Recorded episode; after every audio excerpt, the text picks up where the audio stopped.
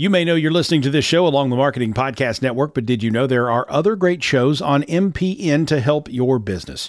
Christy Heiler hosts a fantastic podcast called Own It. Christy, tell us more about the show. Own It is all about celebrating women and non binary advertising agency owners. We talk about buying out of the Boys Club of Advertising because less than 1% of ad agencies are owned by women. And where can people subscribe? You can find the podcast at untilyouownit.com. We're also on the Marketing Podcast Network at marketingpodcast.net. And of course, you can subscribe wherever you get your podcasts. You heard her. Go subscribe. The Guided Goals podcast gives you the tools, direction, and resources you need to pursue your passion project.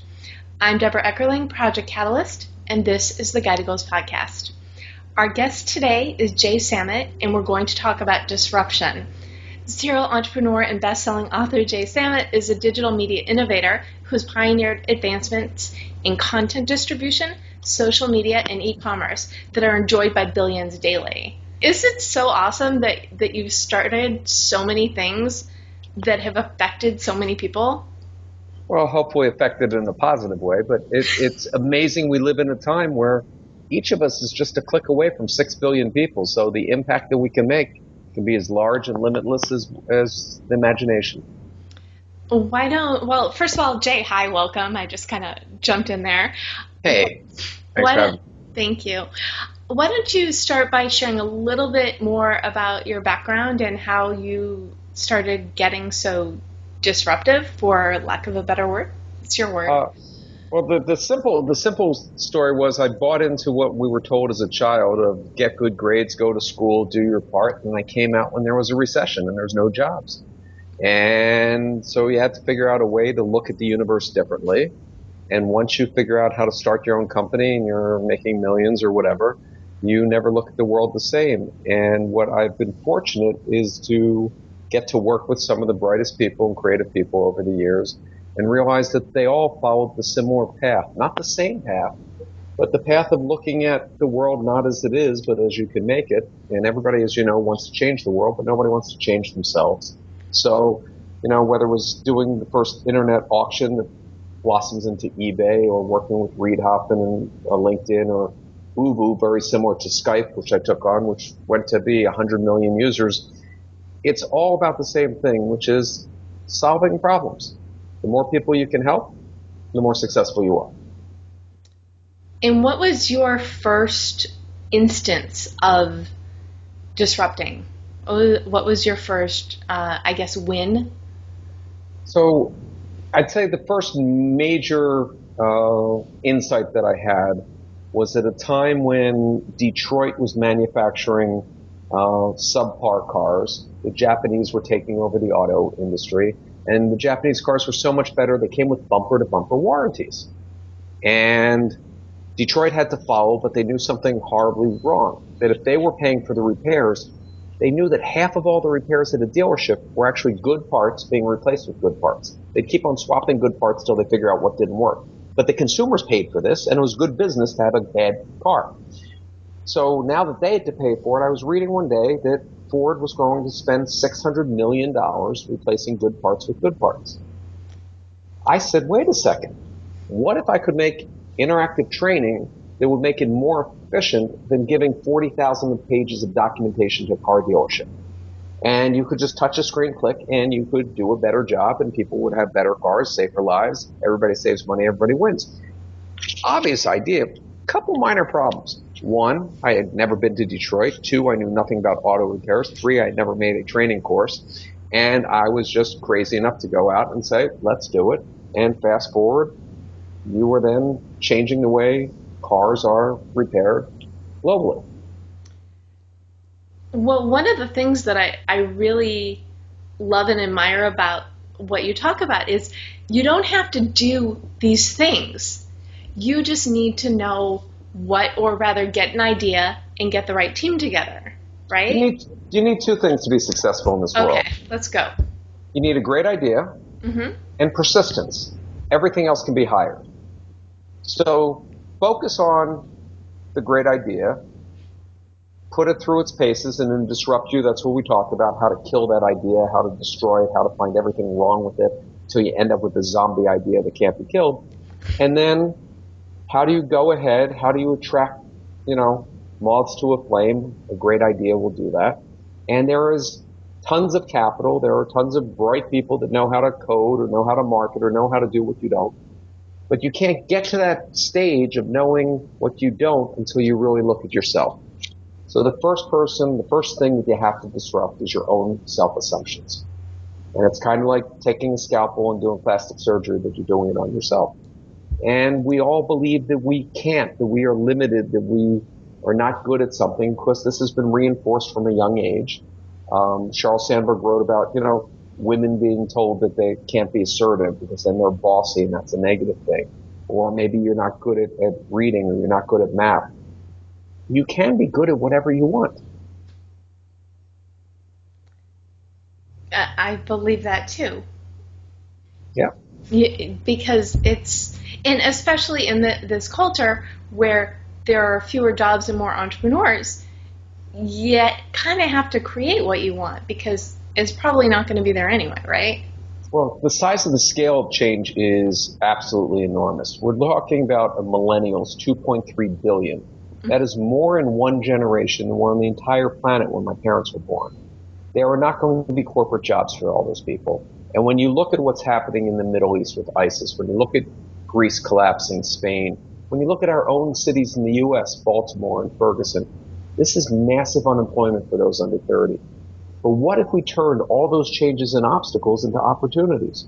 What if you just really looked at, wow, the world is different. I can now create a business that can reach tons of people. I'm one click away from billions of people. I'm a nanosecond away from being a billionaire. It's that easy. you you really do make it sound simple. What what are what are like early steps? What can people so here, here's a fun to get started. Yeah, let's. here's here's the very first easy exercise. I will guarantee anybody that follows this exercise that they will have better deal flow than the biggest venture capital firm in Silicon Valley. Here's all you got to do. Write down three problems in your life. Pretty simple, but do that every day for a month.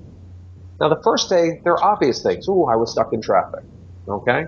But as the month progresses, you're going to have to notice deeper what is a problem. Something that you didn't think is a problem that you just figured the way it always is. Oh, my suitcase is so heavy. Okay?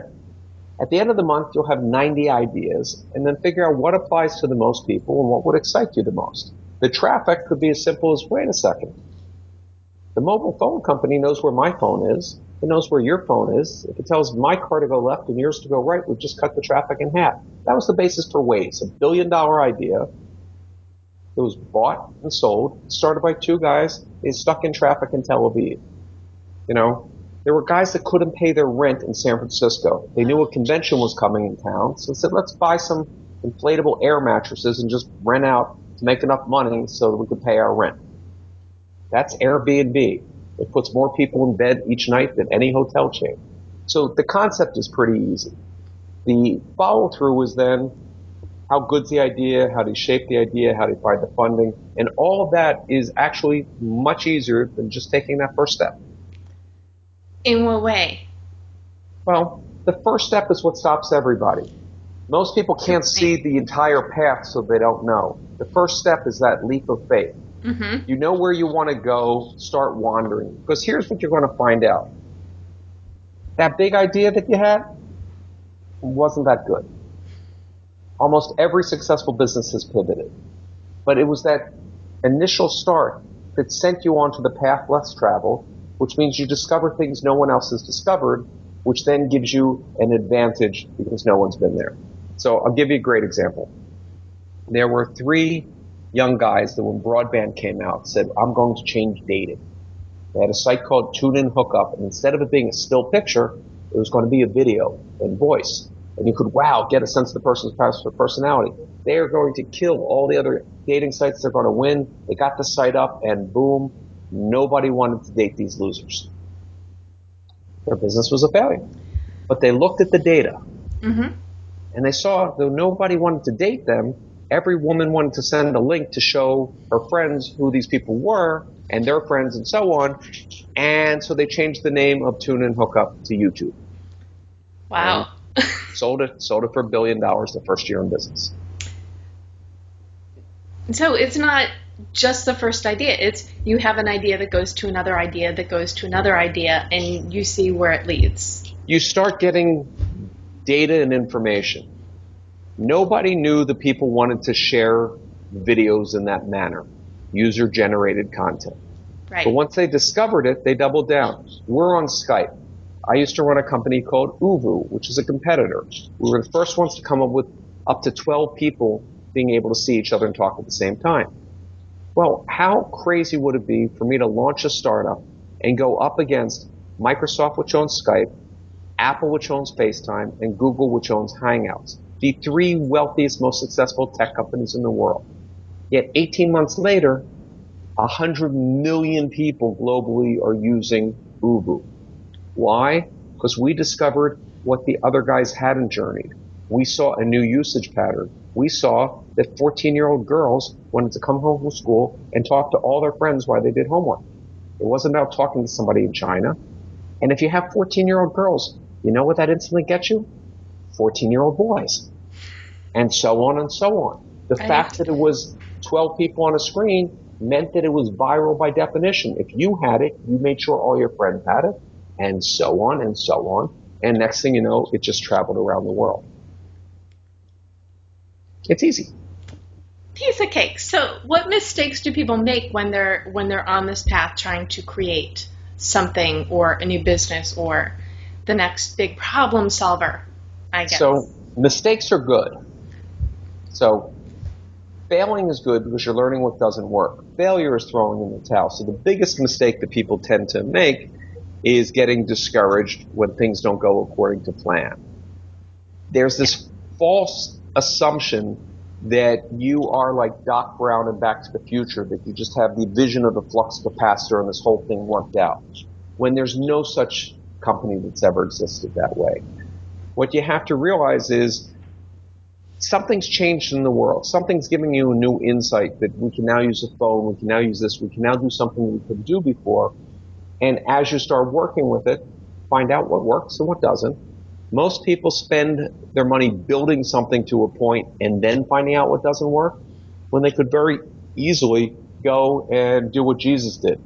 Get, how often do you hear that? Just do what Jesus did. Go get your apostles. Go get a bunch of people that would use the app, would use your technology, would use your new suitcase. That seems to be the new Kickstarter thing today. Everybody's got the world's most amazing suitcases. You can charge your stuff, you can do this, you can lift the thing this high.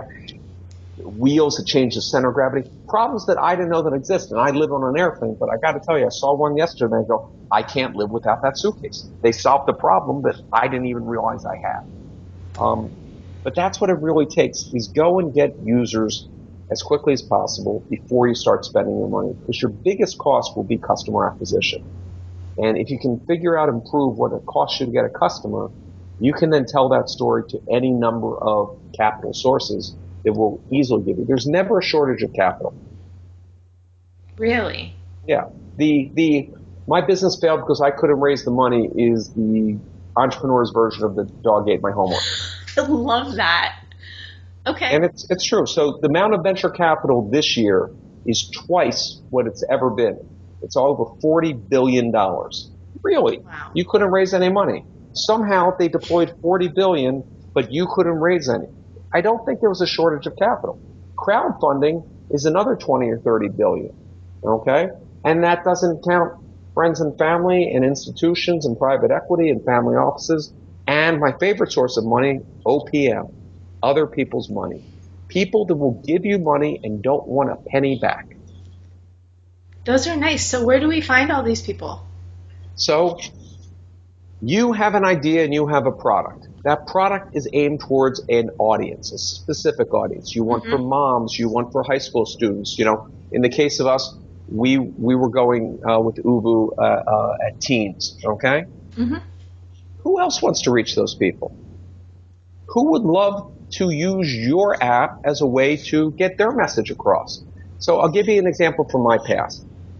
When I was uh, in senior management at a little startup with 170,000 people called Sony, we were late to the game going against iTunes.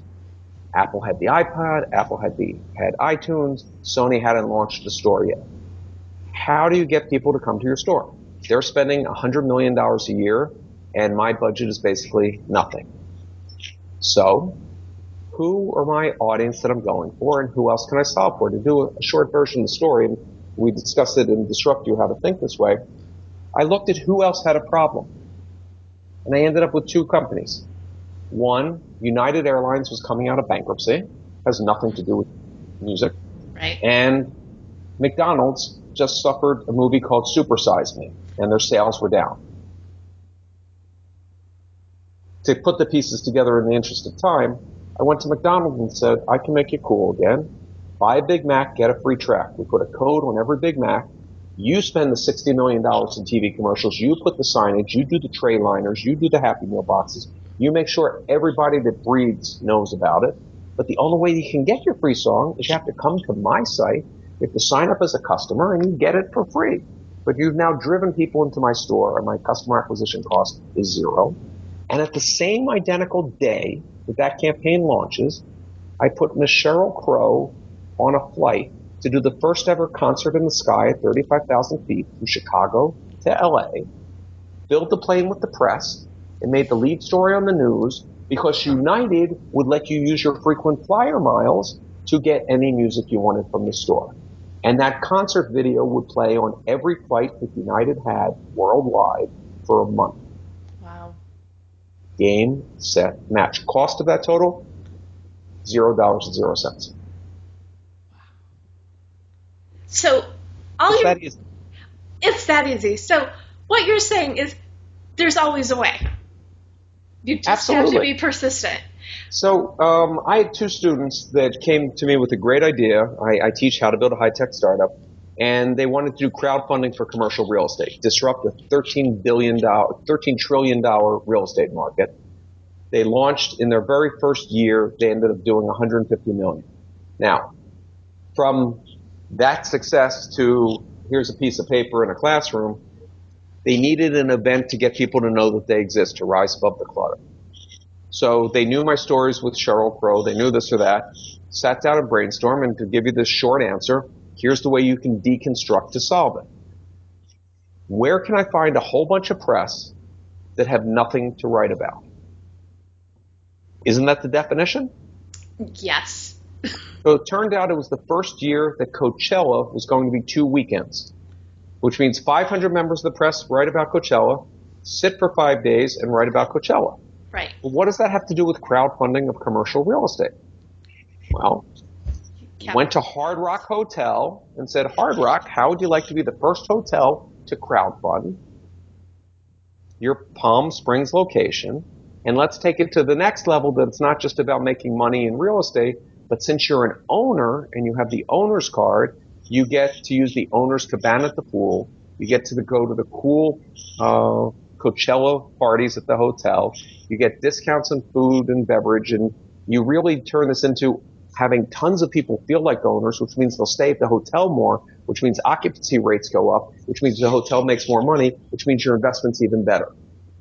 And we made the front page in London. I mean, we, we had, had news all over the world, which then drove thousands and thousands of people to become investors in crowdfunding real estate. Awesome. So it's it's there. There's so everybody basically needs to have your brain and figure out the simple solution. It's simple solutions to big It's problems. not, it's not me and I'm not special. Okay. You You should- can learn how to wire and think this way. You were not taught this way, and the patterns of how you think you thought were permanently wired. And we talk about the, the actual science behind this. I was raised and told I was stupid. I am dyslexic. So I couldn't compete in school on the same way. So when there's a group project, I'm dead if I have to read in front of class. I'll be mortified. So I'll delegate that to you and this to you and da da da. I learned how to run a company to mask the fact that reading was very difficult. I'm lucky. I was given a gift of being dyslexic. You unfortunately weren't given that gift. Richard Branson was given that gift. Uh, Walt Disney was given that gift. You know, one out of three companies founded in the UK was founded by somebody with dyslexia. So it turns out our brains are actually wired to think this way. So I can't take credit for it. But there are exercises that you can do to teach yourself to think in a nonlinear way, to think backwards from a solution as opposed to an abyss. Well, wonderful, wonderful, very, very helpful. And I, I'm, I have your book, so I'm excited. I'm in the middle of reading it, and it's. It, but people who are listening, they they can get started now by writing down the three problems a day. They can even do more than that. So uh, they can I, do more than three a day. No, no. But here's here's what I would do to help them be more successful right now. Okay, great. Um, I value that the greatest, uh, most precious asset anybody has is their time, and I thank you for listening today.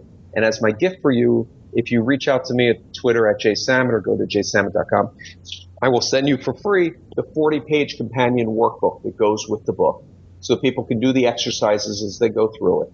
And, and maybe this will help you on your journey. And what's been really fascinating in the 21st century, I didn't realize that you get to hear from all your readers. People are posting pictures from Tangiers, Morocco, and, and Iceland, and you know, a hundred countries. It's it's it's humbling. It's inspiring. You know, I just got one right before I got on here that somebody said, "I've never read a book twice, but I enjoyed it more the second time." I mean, wow. So the idea that I can actually shorten somebody's journey, ease the path, take some of what I've been able to learn. It's not that I was special or Bill Gates is special or Steven Spielberg or, or any of these people that you look at as, wow, how do they do it? This is how. And no one ever followed the path of another person. The people that really led and changed the world just believed in themselves. It's absolutely huge. Huge, huge. Okay, just one or two more quick things and we're going to wrap up. Um, work life balance. What do I know you're always traveling, especially with the book, but do you have any tricks to make sure you're not always on or working or? Sure. So in the book, we talk about creating your disruptors map. You really have to write down and map out what are your goals, what is important to you in life. Mm-hmm. You know, the purpose in life is to have a life of purpose. And maybe you want to have kids, maybe you you have spiritual needs in, in, in the religious part of your life. Balance that all out because you can't put things on hold and say, oh, now that I've reached this destination, I'll have a family, or now I'll have this. Life doesn't work that way. It's about the journey. And so in my case, I really wanted more than anything to be a father. That was more important than business or anything. I had kids very young. I stayed at home and ran my business from, from the house when they were little. They played, we played a game, the phone rings, who can stay quiet the longest. So, you know, back then nobody worked out of their home. Mm-hmm. And you know, I involved them in that life and I would take them out of school if there was something that I thought I was doing that would make them, you know, get more exposure. Uh, but that's part of the balance. Right now, yes, I would say my life is out of balance. Um, but I'm on a mission to try to change the way we think about the economy. Everything's always been growth more, more, more when the sharing economy, social, local, mobile, allow more people to be empowered and more people to have a quality lifestyle than have ever existed before. And yet, you know, less than 1% of the population now has more than 50% of all the wealth. I'm not trying to redistribute. I'm not trying to give away. I'm trying to show people how malleable it is, how there is no longer a glass ceiling for anyone. It's all bits and bytes. Mm-hmm. So you can figure out, and you don't have to be an engineer, you don't have to be technical. And if you're sitting there saying, well, I don't use technology, then how the hell are you watching this right now? Um, so, you know, a lot of people don't realize for all these things, putting the first video on a computer and, and giant e-commerce things, I've never written a line of code, mm-hmm. right? There are better people to do that. There's better people to do everything. That's the secret to building an organization. Hire good people and get out of their way. That that's fabulous. Okay, so let, let, us leave our, our listeners and viewers with a with a couple goals. I'd say to, in addition to, of course, pick up your book and and tweet at Jay, and there will be show notes with links to lots of different things. Thank you. I have my copy right here too. also uh, available right, in Chinese, Korean, Thai, Vietnamese. It's, uh, it's it's getting crazy, and audio. So get started with your writing down your three problems a day for a month. Right. And well, find users of what you're trying to do and start getting them as advisors to tell you what you're doing that makes sense and, and what doesn't make sense. Thank you so much, Jay Samit Disrupt You, for joining us on the Guided Goals podcast. Thanks to everyone for listening, and go out and disrupt something. Go get started and having the life you want. Take care. Take care. Bye bye. Bye. This podcast is heard along the Marketing Podcast Network. For more great marketing podcasts, visit marketingpodcasts.net.